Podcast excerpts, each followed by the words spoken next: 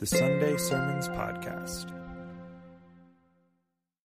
My name is Billy Knieriem. I am the youth minister here, and I tell you that because I haven't had the opportunity to meet all of you or to really get to talk that much to you. I'm usually down in the teen center, and the only opportunity I have to be on the stage regularly is during the announcements at the beginning, and, well, not everybody's in here yet. So for some of you, I didn't know that's where you sat, so that's really good. This morning we will be continuing our series called Throwback. In this series that John has been walking through in the last couple of weeks, we've been going through a really cool history lesson. Now, I say that fully realizing that some of you don't think history lessons are very cool. Some of you might even go, do we have to hear about all this old stuff again? But it's really important and beneficial for us to see where we've been so that we can learn from that, so that we don't go back to the same places that hurt us before, so that we don't repeat the same mistakes over and over again. But it's also a cool way to kind of see things that we've lost as a church and try to regain some of those and bring those back. We used the same theme at camp this past summer, and when we were introducing this theme, we talked about the idea of nostalgia and how nostalgia can really blind us to how things used to be. Our memories can often be clouded by this nostalgia. For example, I was born in 1981. I'm not sure what that sound was supposed to mean. I was born in 1981, so I was a child growing up through the 80s and the 90s. And when I think back on those decades, I think they were pretty amazing. I think back on playing until the streetlights came on without having a phone in my pocket. There was no Life 360. My dad had no idea where we were, except I was totally where I told him I was going to be, right? We would get kicked out at 8:30 in the morning and say, see you when the streetlights come on for dinner. There was no internet or social media, to which I am incredibly grateful. There was no cell phones. There was barely pagers, I think, when I was an older teenager. I look back on those decades, and I think they were amazing. And I have all these fond memories of growing up through that time. I think of those as the good old days. But when I think back and I look through my memories on them, it's not a full picture of everything that was going on in the 80s and the 90s. There was also some pretty terrible things going on. In a world sense, we had the Cold War going on, which I had no idea what that was. We had Iran-Contra. We had all these things that were going on a global scale that I had no idea about. We had rampant greed and the beginning of this it's all about me and get yours first kind of mentality that was really driving the narrative at the time. Drug use and abuse on levels that were really out of hand. I had no idea about any of those things. I look back and I think about the 80s and the 90s, and I think they were great. But there was also some really terrible things going on. I remember a conversation with my grandparents when we became old enough to start picking our own music. And my brother got into a lot of rap and hip-hop, and my grandfather hated any time that was on. And he finally got so frustrated, he said, you know, all your music sings about is sex and drugs. So you need to listen to good music like we did growing up. I've always been sarcastic, and it's got me in a lot of trouble. I said, well, Grandpa, not that I like rap, but your songs were singing about the same things. They were not. I said, have you listened to some of the words? What do you think they were doing under the boardwalk? That was not his reaction. I got a very huffed shoulder, and he walked away. But we look back on things from our childhood, and we see them in a good way. We often look with rose-colored glasses on things from our past. If things were overall good, we tend to see that time as being good. And if things were overall bad for us, then we tend to look back on those with disdain. But either way, it doesn't really give us a full picture of what was going on. Take this idea of MAGA, for example. And before I go any further, let me make it very, very clear. This is not a political statement in any sense, but it's a really good illustration for this point. Okay? This particular statement, Make America Great Again, it has this idea of let's go back to a time when America was great. Like, that's just inherent in the statement, right? But when was that time? Depends on who you ask. Right? For me, it might have been the 80s or 90s because I had no idea of all the bad that was going on. I was just living the life of a kid growing up.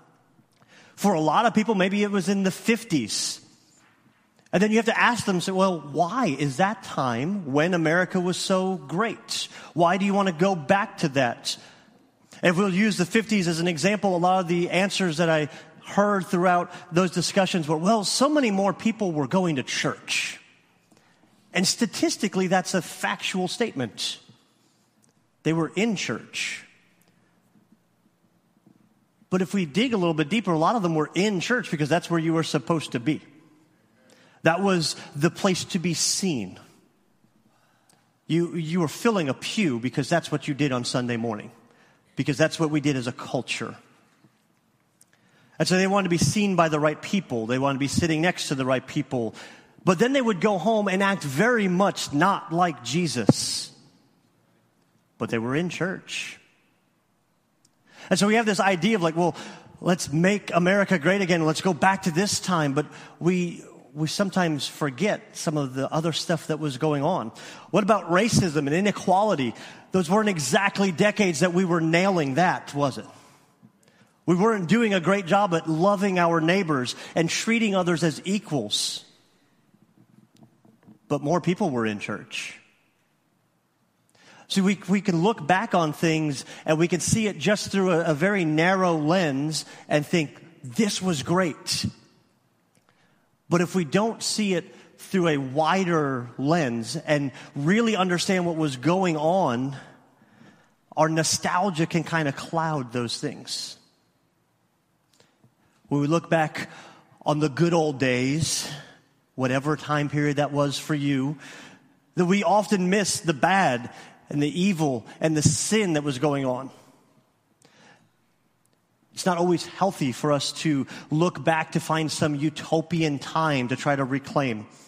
Even Scripture warns against this in Ecclesiastes chapter 7. Verse 10 says, "Do not say, 'Why were the old days better than these?' For it is not wise to ask such questions." That's not to say that there's not some things that we have lost along the way that we should look to reclaim. But we should be careful not to just look back and see our good memories. When we do that, we often miss the evil and the sin, and we wind up finding ourselves right back in those same things. Instead of just throwing back a couple of decades to find some recent memory that we thought was great and try to reclaim that, John has been challenging us to unpack the idea of what it would look like if we took what we think of church and what we think of faith and threw it back all the way to the start of the church. So go back as far as we can. What if we looked at the church and how it's been and tried to see the good things that we've lost and try to reconnect those things, but also try to see the bad things that we've gained? What if we rooted our faith in Christ more than we do in our tradition? Sometimes things just kind of seep in and they become part of church, but they weren't meant to be. Sometimes things become just our habit and our routine, and we need to root those out because it's actually keeping us from following Christ more than it is drawing us towards Him. This series, Throwback, is a chance for us to look at the things that we've lost along the way and make an effort to bring those back and reestablish those in our rhythms. Instead of longing for yesterday, it's a chance to make today as good as we can make it. Did you ever play hide and seek as a kid? I used to love to play hide and seek. I was built like a beanpole. So I could go pretty much wherever I wanted to. Like I graduated high school, I was 6'1", 119 pounds. I am not now, but I was then. And so I could hide pretty much wherever I wanted to. And hide and seek, like pretty much every game, is a lot more fun when you're good at it. And I remember one time we were playing hide and seek in the dark at the church that I was going to when I was a teenager. And some of us older teens knew how to get into the air vent system that would go underneath the sanctuary. It had like those floor vents, and I could fit.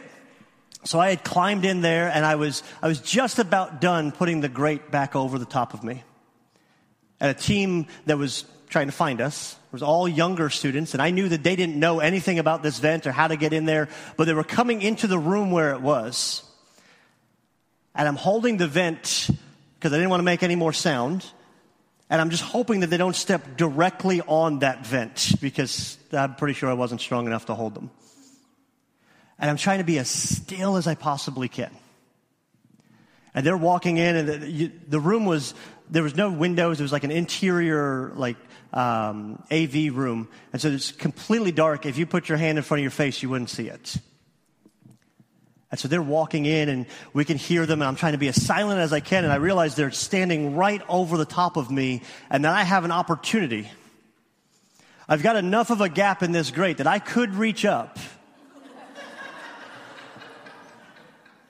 and grab the foot of the nearest teenager and make my night great.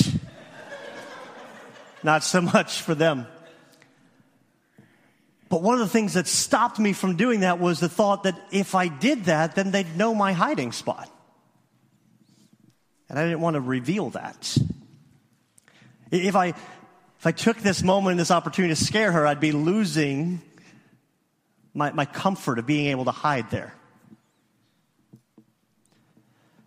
I have so many fun memories of playing hide and seek growing up. But as a dad, what I have come to realize is my daughter is horrible at hide and seek. Like really, really bad at this game. The second I say, ready or not, here I come, she pops out and goes, here I am. It's like, kid, that's not how this game works. And no matter how many times we tell her, that's what she does every single time. Occasionally, she's actually found a pretty good hiding spot that we'd be worried we wouldn't have found her. And so we've been grateful that she just jumps out of the spot. As adults, we know that we're supposed to hide until someone forces us out into the open. That we're supposed to stay quiet, not move, and they'll never find you.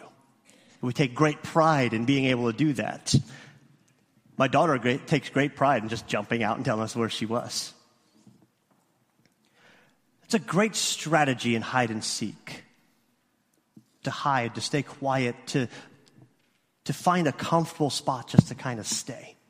That's great in hide and seek. It's great in a game. But way too often that's our same strategy in our spiritual life and in the church.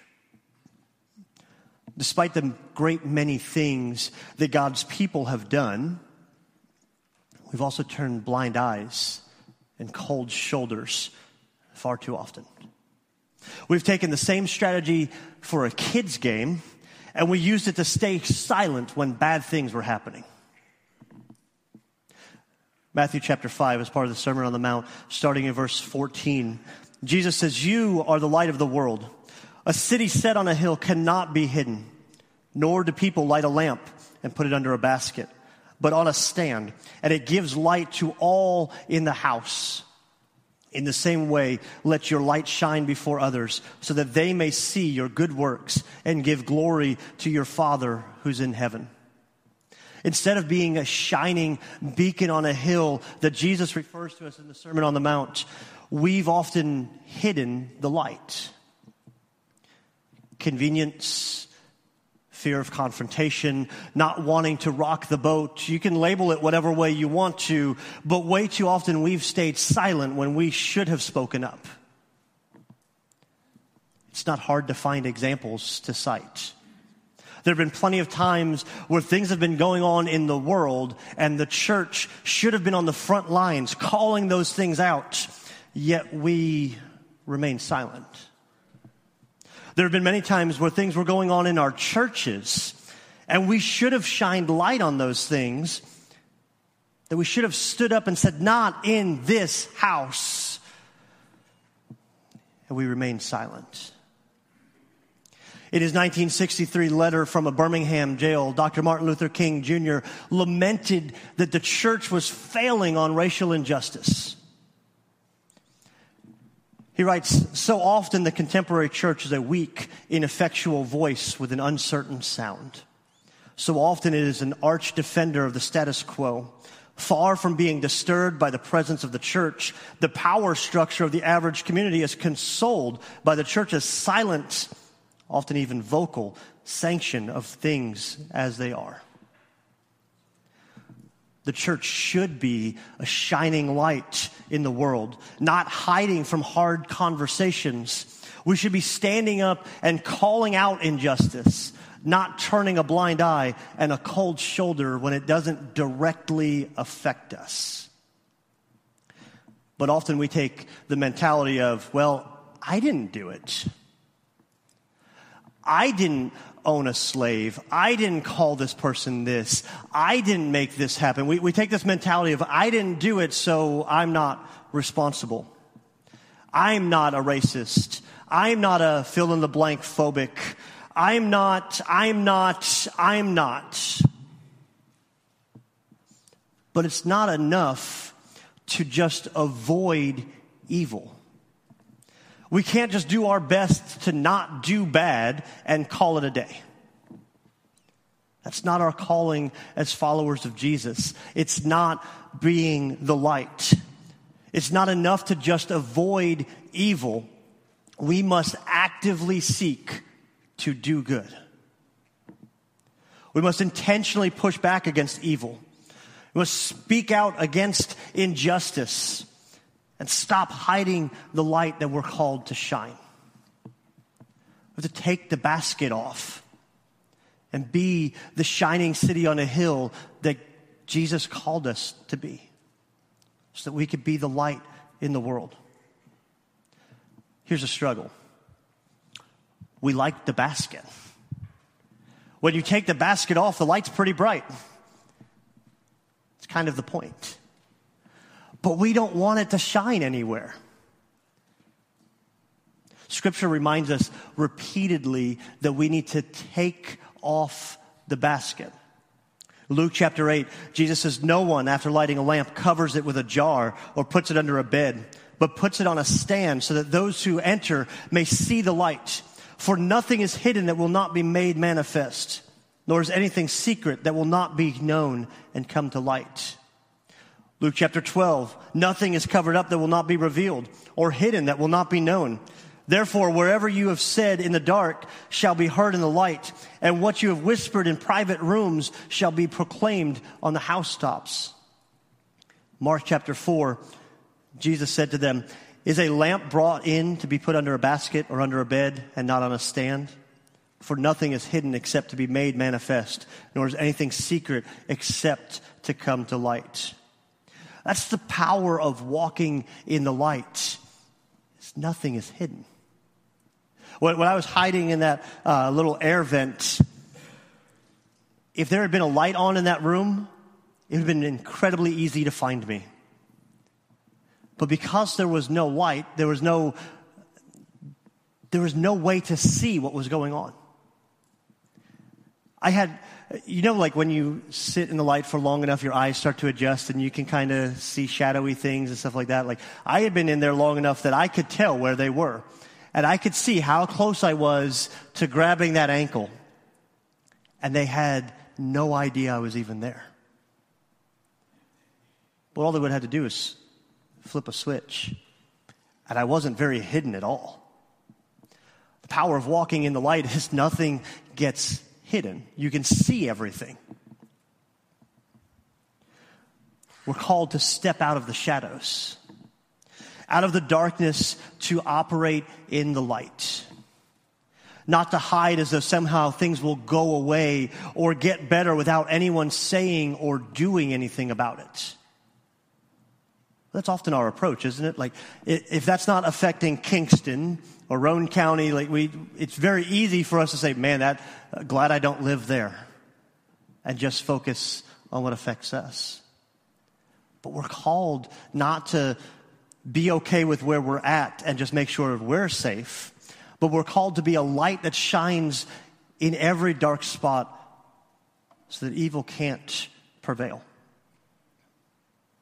Ephesians chapter 5 says, take no part in the unfruitful works of darkness, but instead expose them. For it is shameful even to speak of the things that they do in secret. But when anything is exposed by the light, it becomes visible. For anything that becomes visible is light. Therefore it says, awake, O sleeper, and arise from the dead, and Christ will shine on you. Despite the many great things that God's people have done, we've also turned a blind eye and a cold shoulder far too often. We've allowed darkness to continue because we didn't shine the light on it. We've stayed silent when we should have spoken. We've stayed seated when we should have stood. And because of that, even our best attempts at restoring unity and focus within the church don't fully succeed. We still have a church that's struggling with the same issues we have struggled with for centuries. We still have a church that is divided by the hurt caused by our silence.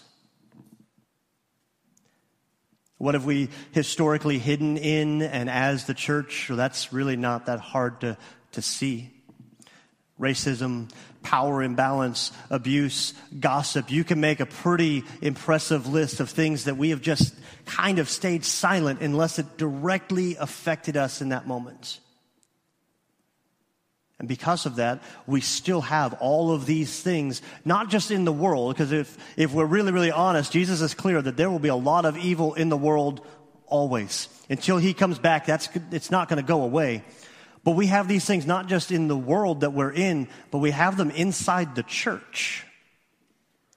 And they continue to go on because we don't stand up and say, not anymore, not in this house, we're not having this.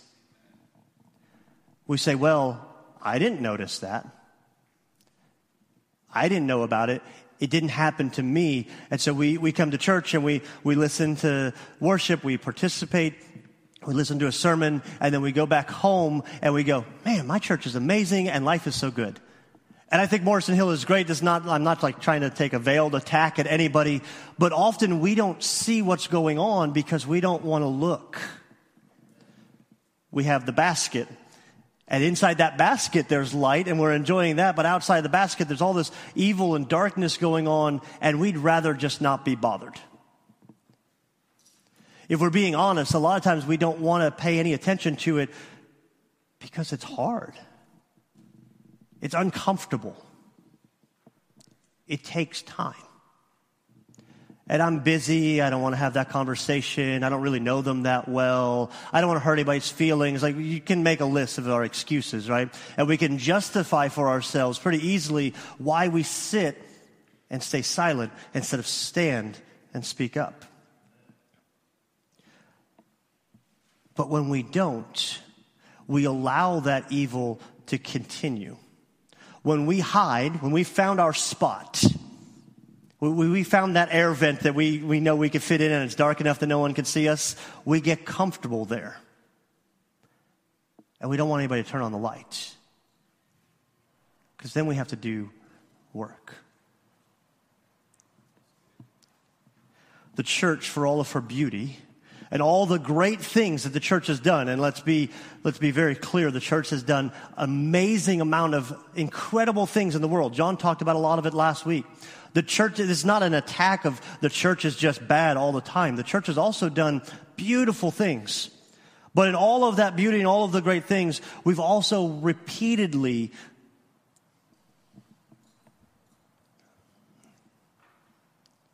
just turned and not dealt with a lot of stuff because we didn't want to go through the hard work. We don't know how to talk about it. It makes us uncomfortable.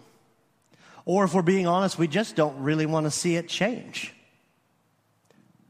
We like where we are. And nothing bad's happening to us, so what do I need to do? But that's looking at our current position the same way we often look back on our memories, at seeing those rose-colored glasses and missing the people that are standing right next to us, that live right near us, that are struggling, and we're not helping them because we're hiding in our comfort instead of being the light that God called us to be. We've allowed things to continue and to thrive in the world and in the church by just keeping them hidden, by trying to keep ourselves hidden from them. It wouldn't take very long to search on Google to find a story of a church in trouble because they didn't speak up and somebody in that church, a staff member or a member of the congregation, was hurting somebody. Long list of different ways. And they always interview the people in the church and say, well, why didn't you say anything? I had no idea that was happening. And often, we don't have any idea that it's happening, or we kind of put that in quotes, if we had no idea, because we just look here and it didn't affect us and we didn't want to know because it's easier and more comfortable to stay hidden than it is to stand up and speak out. And so we find our comfort zone and we do everything we can to stay safe, to stay hidden in that spot so that no one finds us and rocks our little boat. And in doing that, we continue to struggle with and try to hide the same struggles. They don't go away. They shift and change. They get called different things. They take on new names. We give new excuses. But until we take off the basket and let the light shine, the darkness won't go away. Until we stop hiding and stand up and say, not in this house, not in this church, not in this town, until we want to see things in the world change, the darkness will continue to thrive. We have to stop hiding and start shining. I love the new song by Casting Crowns, Start Right Here. Well, the lyrics says this, if we want to see the heart set free and the tyrants kneel, the walls fall down and our land be healed. But church, if we want to see a change in the world out there, then it's got to start right here. It's got to start right now. We can't expect the world to change if the church doesn't. We can't expect to see all these things that we lament about going on in the world have any kind of change or difference happening when the church continues to let those same things thrive inside our walls. Sunday morning is still one of the most segregated hours in America.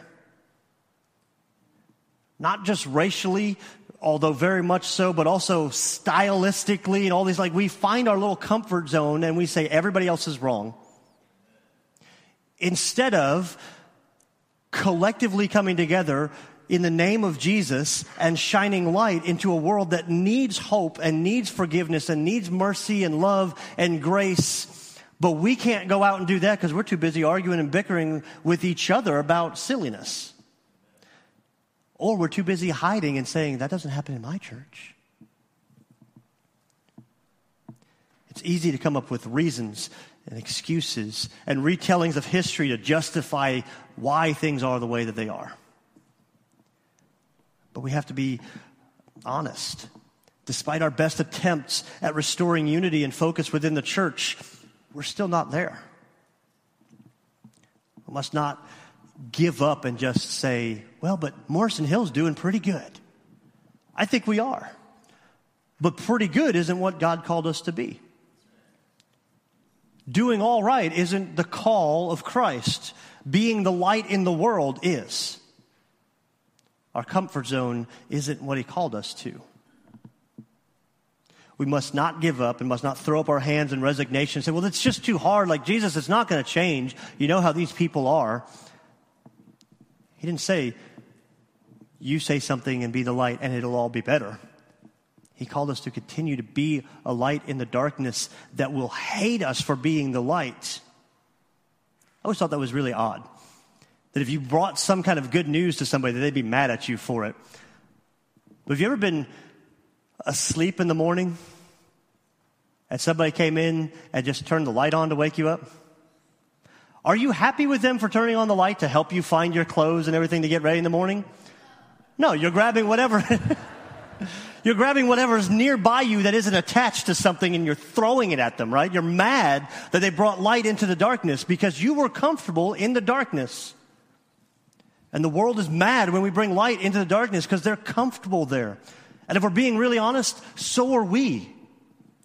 Sometimes we don't like the light to shine and we don't want the light to shine because it's going to hit us too. And we don't want to deal with our own stuff that we're struggling with. Out of embarrassment or fear it's going to get us kicked out of church or whatever other reasons. We need to stop being so comfortable in our hiding spots. I think my daughter has it right, that when someone comes looking for her, she just pops out and says, "Here I am, you found me." Instead of hiding, let's start confronting what's going on. Let's be light in the darkness. Take the basket off and just go through whatever it is. Just do the hard work of letting the light shine, not just on those around us, but on us. When the devil can whisper in our ear and say, "Don't speak up, because if you bring this up, man, they're going to bring up this. And you know you've been doing wrong." And you know what? Everybody else knows you've been doing wrong too, because unless you can raise your hand now and say you're perfect, we know you have sin. We need to get honest about it and say, "You know what? I'm not a perfect person. Can you help me? Would you walk through this with me?" So that collectively together we can go into the world and say, "Here's a group of people that love Jesus and we're darn sure not perfect, but we've got the light on and we're not going to hide in the darkness anymore." We think sometimes we can just kind of keep it to ourselves, as though somehow no one will know that we're struggling with something. But God is not deceived. No matter how good you are at hiding it from your spouse, your kids, your family, your friends, your neighbors, or whoever else you're hiding things from, no matter how good you are at that, God isn't deceived. So why do we hide? Even if we're doing a good job covering it up, God knows the sin that's in our life. God knows the temptations we struggle with, and he still loves us and still calls us to be the light in the world by submitting that to him and showing the world who he is.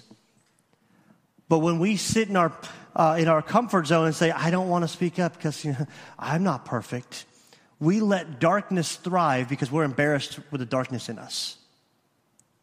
And we don't want to talk about it, and we don't want to struggle through it, and we don't want to deal with it and address it. Scripture makes it abundantly clear that we cannot hide from God. Proverbs chapter 28, verse 13 says, "Whoever conceals his transgressions will not prosper, but he who confesses and forsakes them will obtain mercy." When addressing prophets who are lying about God, falsely claiming their words to be his, Jeremiah says, "Can a man hide himself in a secret place so that I cannot see him, declares the Lord? Do I not fill heaven and earth, declares the Lord?" Galatians chapter 6 says, "Do not be deceived. God is not mocked. For whatever one sows, that will he also reap. For the one who sows to his own flesh will from his flesh reap corruption.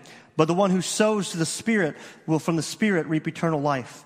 And let us not grow weary of doing good, for in due season we will reap if we do not give up.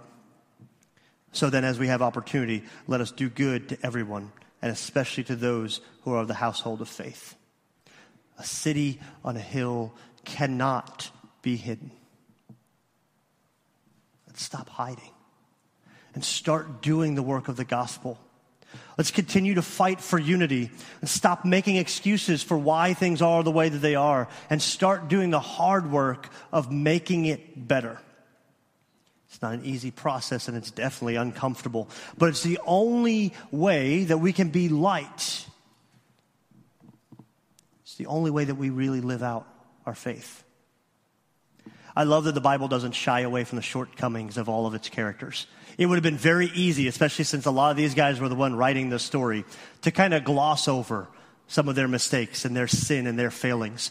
But the Bible makes it really, really clear this is not some perfect person who God just, planted a really good one here and there. These are broken people that submit that brokenness to Christ and allow him to work through them to be light in the world. If anybody was perfect and walked into town and said, I am perfect, let me show you how to be perfect too, no one's going to listen to you. Do you listen to anybody that comes along and tells you, I've never messed this up a day in my life. Let me show you how to do it. And you're like, okay, jerk. Like, we don't want to listen to that person. But if that person comes along and says, man, I've been where you are, and I know how much this hurts, and I know how difficult it is, let me walk through this with you. We love having that person next to us, don't we? It's not about being some perfect Christian. It's about being light into a world that's dark. They didn't glorify their sin. Nowhere in the Bible do they say, and the Apostle Paul used to kill Christians, and man, was he good at it. It's not in there. Although, historically, he probably was. But it says, I am among the chief sinners, but they stepped out of darkness and they've lived in grace. And grace gives us the freedom to live in light. They didn't suddenly become perfect. Their past wasn't erased. In fact, it was chronicled for us to read. There were still moments when they failed, but they were no longer letting those things define them. They were letting Christ define them. They were no longer letting their past and their sin hold them back or silence them or make them hide. They stepped into the light for everybody to see and shone light into the world. The Apostle Paul puts it this way in Romans chapter 6. What shall we say then? Are we to continue in sin that grace may abound? By no means. How can we who died to sin still live in it? Do you not know that all of us who have been baptized into Christ Jesus were baptized into his death? We were buried, therefore, with him by baptism into death, in order that just as Christ was raised from the dead by the glory of the Father, we too might walk in newness of life. Let's walk in the newness of life and stop letting our sin, current or past, continue to define us, silence us, and make us hide. And step into the light and say, here I am with all of my failings and with all of my shortcomings and with all the stuff that I'm dealing with, and I'm not proud of it, I'm embarrassed by it, but here I am. Let Christ work through me. Let grace allow us to live in light. And stop turning a blind eye and a cold shoulder to all the things that are going on around us every single day. And let's start being this shining city on a hill so that darkness can't hide and can't continue to thrive. John's mentioned that quote from Mike Frost several times throughout this series with the bells. We're supposed to bless and eat and listen and learn and send. How are we going to do that this week? Where are you hiding? Where do you need to turn on the light? Who do you need to ask to go hit the light switch for you because you're way too far in the darkness to even find it? Let's come together as the body of Christ and be light so darkness can't continue to thrive. Let's make this moment the time that we start so we can change what goes on in here and change what's going on in here so we can radically change what's going on out there. Let's take a step into the light.